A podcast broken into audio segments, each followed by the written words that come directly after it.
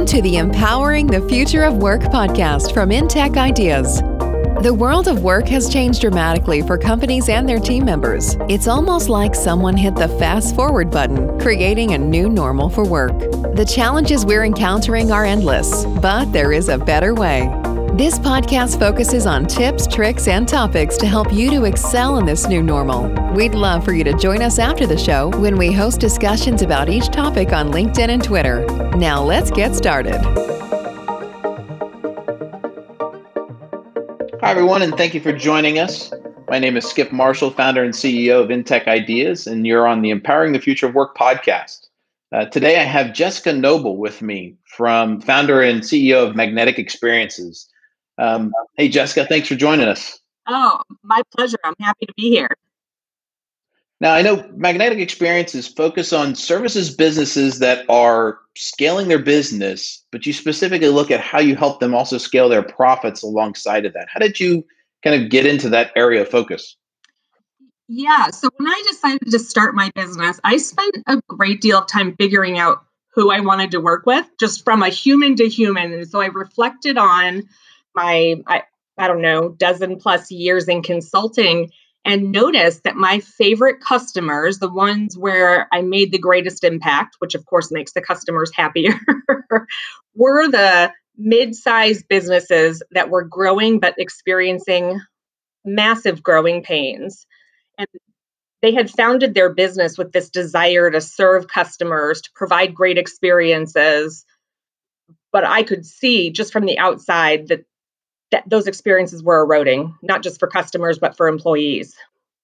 And yeah, and, and customer yeah. experience is one of those things that you know unfortunately businesses don't always think enough about right so there it is it's kind of out there on the periphery all too often and they're focused on things like making sure their help desk is working make sure their sales team is working you know all those other things but don't really look at how that applies now how did you actually kind of zero in on the customer experience process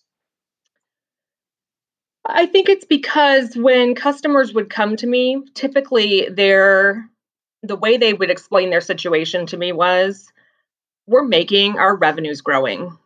It's growing a ton.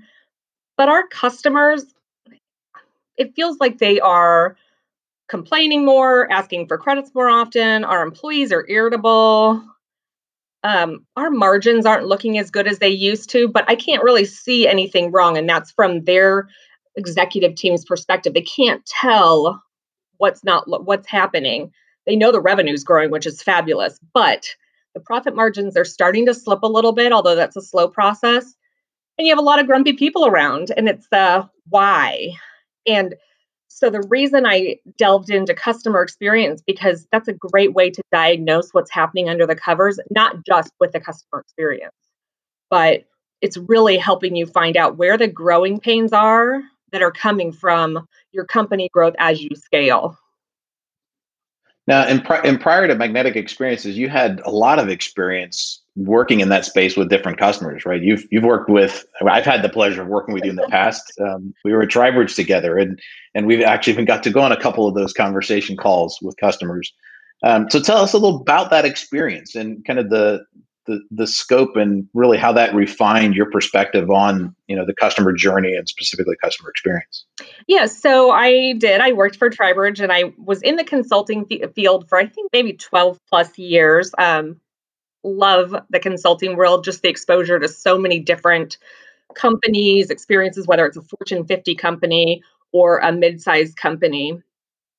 And the ability to make an impact on that mid-sized space is huge. I tell people it's not that hard to get 10x returns, whether it's 10x savings or 10x increase in revenue in that mid-sized space. It's just it's ripe for the picking. And so in working with customers and seeing the ability to make that impact, um, it, it really was encouraging but in that space they need someone from the outside to help them see it. Because i would say one of the biggest challenges i have with that mid-sized space and customers is having them realize that the experience they're providing today to customers is not what it once was.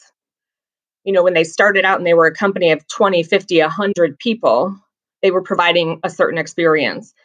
And as they've grown and scaled, that's eroded. And it's really hard to get them to acknowledge that because they want to provide a great experience. But once you get them over that acknowledgement piece, they are committed to improving it because that's what their original desire was for their company. Right.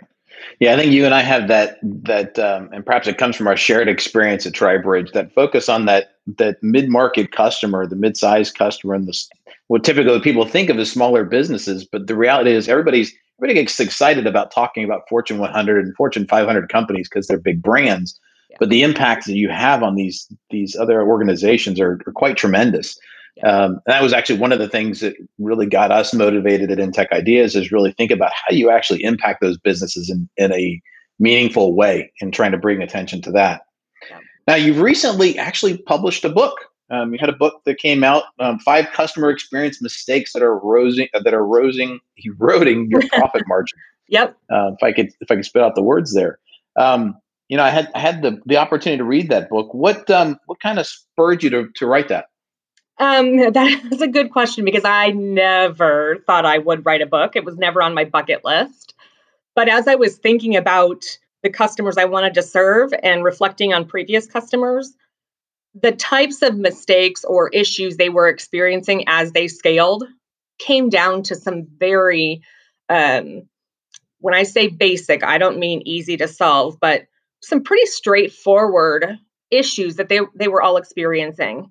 And as I noticed how it all came back to similar principles, or a lot of it came back to similar principles, and started crystallizing my own messaging for my company and how to serve customers, it just kind of evolved um, into a guidebook because it's it really is a short book. It's very practical. It's not something you read just to get smarter about something. If you're not going to do something with it, don't buy it. Um, because it really is um, an actionable book, like to actually get results, do something, and make a difference for your company. Yeah, I think you know I love I love to read, and so it's when you get a book like that and being able to actually jot notes in the margins because there's it's got you thinking about very tangible things you can do, and you know, we started thinking about it as it applies to our own business and to our customers. So it was it was really interesting to see that. Now you you outlined five five mistakes in there. Um, and probably the one that, that caught my eye the most, probably from personal experience, was your second mistake. You talk about relying too much on heroes in the mm-hmm. organization. And I think back to a lot of the small companies that I've worked in, and, and sometimes I've even considered myself, at least at least I thought myself that way, that that hero role where you're willing to go in and do anything you need to do for the organization. Um, and you know, Tell us a little about why that's a problem. What's what's the challenge there organizations have around those heroes? Yeah, I I have felt like I've been the hero before too. So a little bit of this is based on my reflecting on having played that role and sometimes actually enjoying that role. Um, and and I've gotten into some conversations with people that don't necessarily agree until I continue to, to reinforce it is over reliance on heroes. So, not just having hero employees, we want employees who will step up, do the right thing to help customers get what they need. But it's the over reliance. And the reason this is not a good thing is one, it's supremely expensive to be having people continue to jump in to resolve routine issues. And if they were able to do that before the customer had already encountered some sort of frustration that required this hero swooped in, then maybe it wouldn't be so bad. But ultimately, what happens is a customer has to complain or you have to run into some sort of issue first. Then you throw the hero employees on fixing it. And the customer may ultimately be very grateful to that person but they may not be any more thrilled with the overall company or brand. And if it happens once, that may be okay. The customer may say, you know what, we encountered an issue, but they did a great job job resolving it.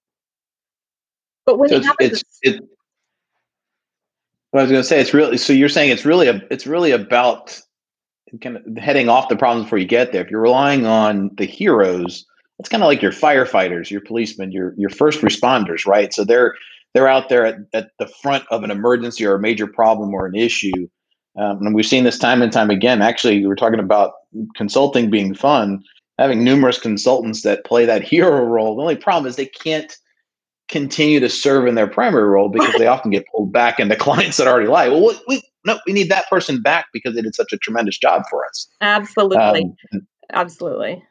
Well, and the other see that of it probably is a scale problem. Yeah, the other piece of it is that it really can mask the issues that you have with the experience that you're providing natively, whether it's because you um, have inefficient processes. A lot of times it's either disconnected systems or siloed data. And those things are sabotaging the customer experience. But you have someone who swoops in and fixes it or cleans it up. And so leadership doesn't necessarily see the magnitude of the impact of not having these systems. So when IT goes and says, you know, hey, let's invest in XYZ improvement, leadership may not see the ROI because they don't realize the number of hours, the time, and the impact on customer satisfaction of continuing to have these heroes swoop in to remedy for the mistakes caused by whether it's systems, processes, or whatnot. So I don't want to I don't want to save people from having to read the book. I think they should go read the book for sure. But what's what is one of those things that they can do to avoid having to rely so much on on these heroes? Um, so the number one thing that I ask people to do is assess what are those situations and sometimes they will all look the same that that's a lot easier to get to root cause but as your company is growing and becoming more complex it may be a little bit harder to see what the root is behind those issues that you're sending firefighters in for so the root cause may be similar but you're going to have to dig a little deeper to figure out what's causing these pervasive issues to happen repeatedly. And so it really is digging into the root cause of what is happening here? Why isn't it working the first time? Why aren't we able to deliver the experience we want to the first time for the customer? And once you identify that, right, we say measure the magnitude, figure out what it's costing you. And I'm not saying big spreadsheets. If you want to do it on a you know paper coaster or a napkin to say, we've had this issue happen 10 times this month and it's taking a hero 25 hours to fix it now you can get, kind of get a sense for is it worth is it worth investing in the fix and that's not even accounting for the fact that you're going to increase customer satisfaction by fixing it right yeah absolutely and we you know we talk about that in, in the, the software development world, right? So you've got to get your bug fixes done. You don't want to have to keep revisiting that same problem for sure. Amen. For sure. Yes. Um, now you also highlight, and it's your mistake number five, I think it was. Um, it's the lack of a laser focus on the ideal customer. Mm-hmm. Now, in, in the target audience that you're you're speaking with, smaller businesses, and as they're growing, typically businesses that are growing are looking everywhere and anywhere that they can go get revenue, right? And get opportunities to grow their business. Why is it a problem not to have a, a laser focus on the ideal instead looking to grab those opportunities? What's the benefit of, of lasering in on a specific ideal customer? Yeah, so I'll, I'll um, answer that question. Then I will also add on one of the most common ways that companies do that in the mid-sized space. But the reason is an ideal client, really the way that's defined is who can I most efficiently deliver an experience that they're going to love, that they're going to want to come back, tell their friends, provide referrals, testimonials. And that's what an ideal client is. And if you don't define that to some degree of specificity, you're not going to deliver it to anybody. If I just make myself so generic and say, uh, magnetic experiences, we help anybody um, deliver better experiences, that's probably not going to resonate with anybody. They're going to, whereas if I say we help small and mid sized businesses boost profitability, plug money leaks, while uh, improving and elevating employee and customer experiences, that's going to draw in, hopefully, um, a, a narrower market and they're going to be more strongly drawn because it's speaking to them the other reason is is not just drawing in the customers, but it's keeping them. And when you create your processes and your you have your technology and who you're hiring and your policies and procedures, if you make them so flexible to support anybody, that's not doing anybody any good. And so the more you hone it in and help your employees know how to focus on this type of customer, the better. That's what you do efficiently. And when you try to be um, everything to everybody, you're really setting your employees up to fail because you have these limitations of your business. And then you have these customers that it's kind of a stretch for you to be trying to meet their needs. That's tough for employees because most of them want to deliver a great experience. And yet, it's not a match. The and one of the examples that I uh, use regularly is Nordstrom and IKEA, or you could pick Ritz Carlton and Motel Six. And you may believe that both provide great experiences. But if you walk into IKEA expecting Nordstrom quality and Nordstrom prices, you're going to think it's awful. And vice versa. a little bit of a surprise. if you walk into Nordstrom thinking it's going to be IKEA and you get Nordstrom prices and quality, it, it it doesn't work. And so it's really being true to your brand so that people know what to expect. And that's going to have some people not want to do business with you, and that's okay. Um, you're right. not for everybody. But the one example that I'll use in terms of mid-sized business and in the B2B space, where the biggest mistake is often made is deciding as you scale up that you are going to target more and more enterprise customers. So, Fortune 500, 150 customers without understanding how different that space is to serve than mid-sized business. And so you get into tighter negotiations, typically with lower profit margins, higher expectations, can be more cutthroat, and a lot of things like that. And it consumes a disproportionate amount of your resources and your teams to get the lower margins and ultimately less happy customers. Now, that's not to say that midsize can't go after that, but you really need to understand is this going to be an ideal target of ours? And if so, we need to build a process and a plan and approach around that. Now, that's actually an interesting transition to one of the other thoughts I had. So, as you know, we focus very heavily on helping organizations really build in that people first or people centric business model. Mm-hmm. Um, the future works all about that. This is not um, the whole idea that employee can be a commodity or that you have one or two stakeholders when you really have 17 different stakeholders in your business mm-hmm. um, is rapidly evolving and you you have that as a common theme throughout all the pieces that you're talking about in fact you actually recently had a, a blog post about 12 12 characteristics of a people first business mm-hmm. so how is how does being a people first business really create you know follow on to that you know customer experience and ultimately driving profit in your business it's important for people to start to realize how interconnected customer experience, employee experience, and profit and profit margin are. And in my book, I talk about the same mistakes that are eroding your profit margins are simultaneously eroding customer experience and employee experience. And a lot of people will tell me, um, that's probably an overgeneralization and a lot of debate.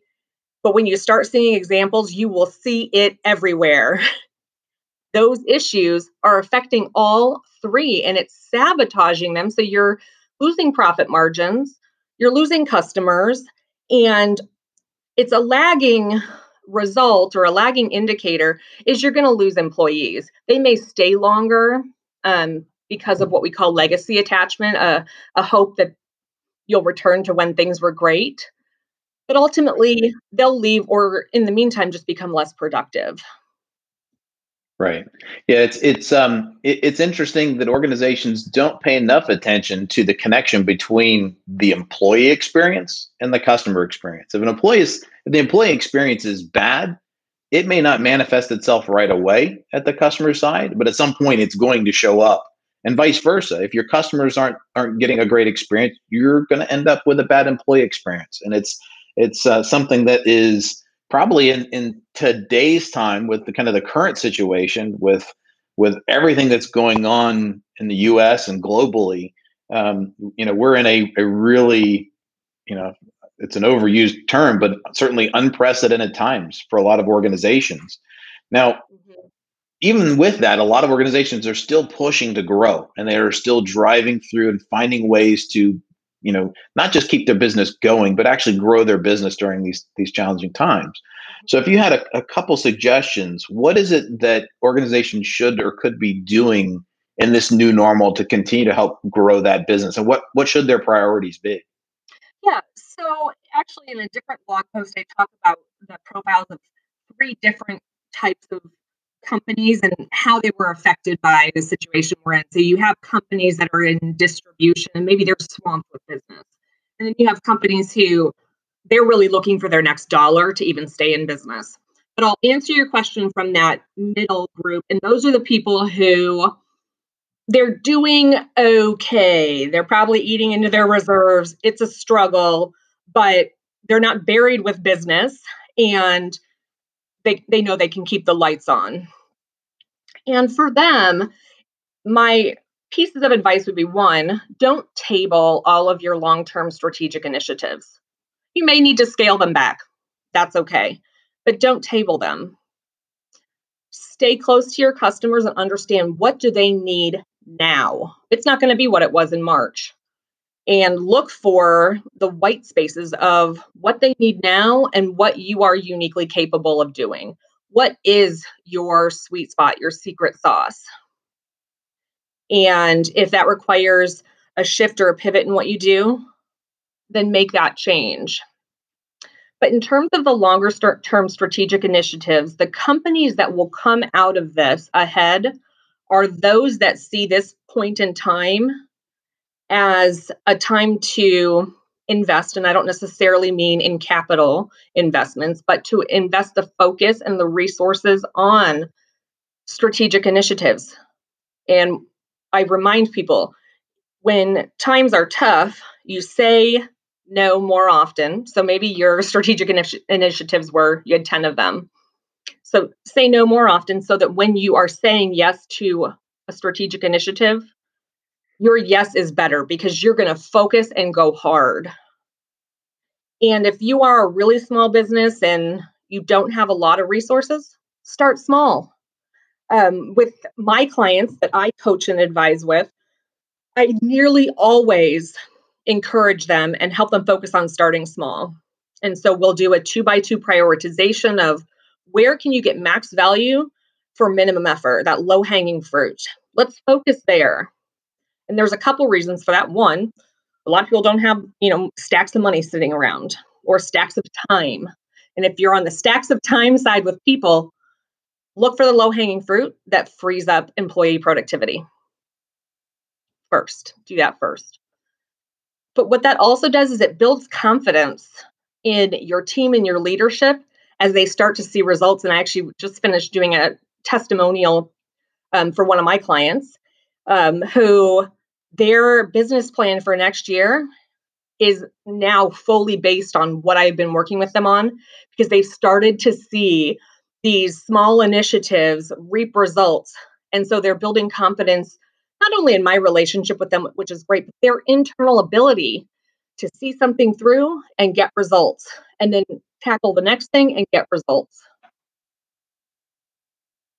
So I think it's it, it's rather interesting, and kind of to bring this full circle, and we're coming to the end of our time, and kind of tie this all back in. You you made the comment again about staying close to your customer, and that that feeds right in again to that ideal customer and the the right customer experience.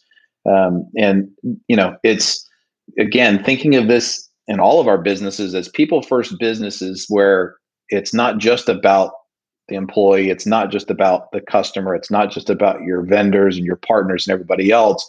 It's one ecosystem where we're all having a shared experience from different perspectives, perhaps, but it is a shared experience nonetheless. And you're going to end up with customers that are having a really tough time uh, now.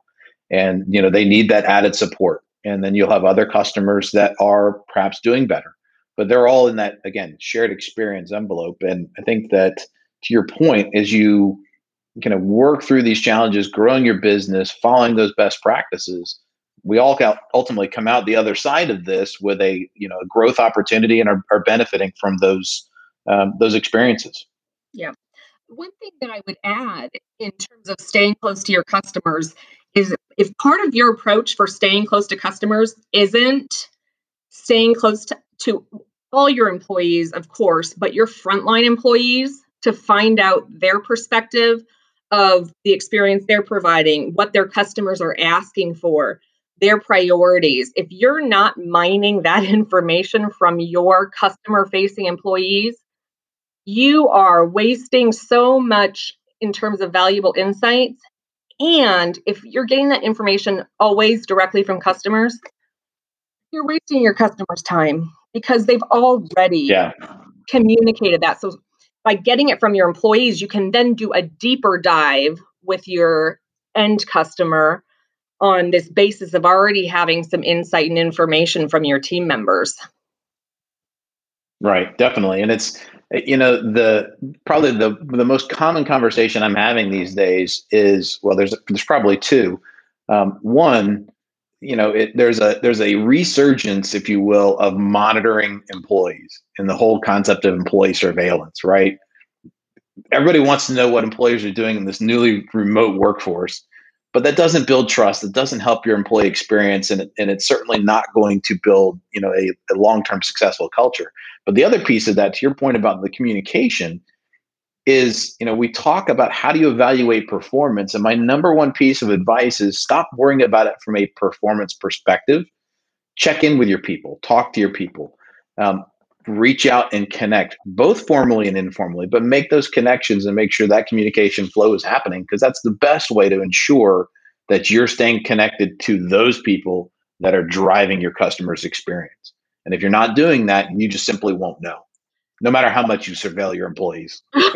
And you can hear my eyes rolling. I can't even imagine if i had a boss and they told me that they were going to start doing that um, pity the person that tried to have that conversation with me. Um, but I will get on a soapbox, and I um, know that you would get on the same one. I'll just beat you to it. Is trust, and I've been doing a lot of industry roundtables where we pull together businesses that are a part of the same supply chain. And in each of the roundtables, ultimately the same topic has come up by some one on the call and it's always around trust and your ability to trust your suppliers your vendors your partners. I think this ties in so perfectly with this surveilling your employees and whatnot. That trust that you either have or don't have is magnified right now and how you react or respond to that is the impressions that you're making now are going to last so much longer than they would in precedented times or ordinary times. People will remember how you treated them, whether it was as a customer or an employee, for a long time. So if you don't trust them, they won't forget. If you do trust them, they will remember that. And like you said, Skip, when you check in with them, you may find out that you know that, they are struggling or they're having an issue with, with something a process issue a productivity issue an issue related to all of the madness going on in the world. And if you hadn't checked in it might have made you distrust them when really you ask and it's like oh well then let's help figure this out together. That's what your job is as a leader is to help them get around those you know bumps in the road that's absolutely right. So these this this new normal is, you know, not going to go away. Right. This is this is going to be what the way things are, and, and trust is going to be even more critical. And I think if anything has come out of this, we've hit the fast forward button on the future of work. Yeah. Uh, many organizations are going to go to this permanently remote workforce. They're not going to be visiting their customers. So making these connections with their customers is going to be even more critical. Mm-hmm. Um, and finding ways to connect and associate and relate with both employees and customers is going to be be hard. It's going to be a very different different world going forward. Yeah. Jessica, thank you so much Um, this, as always, this was a, a fun conversation. Really enjoyed it. My pleasure. I love spending time with you guys. And what's uh, what's the website they can go to to get your book? Um, so it is on Amazon.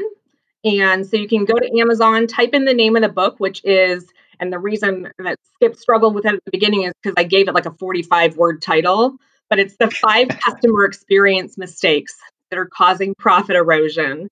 And so you can also go to amzn.to backslash CX book um, or just go straight to Amazon. Excellent. Excellent. Again, Jessica, thank you so much. Look forward to talking again soon. Yeah. No, thank you for having me. Joining us today on the Empowering the Future of Work podcast. Don't worry if you think you've missed something. We include everything in the show notes. You can also participate in the conversation by heading over to intechideas.com and clicking on the podcast link. You'll find information on each podcast plus links to our social media channels to continue the discussion. Finally, make sure to subscribe to the show and share it with a friend. Until next time.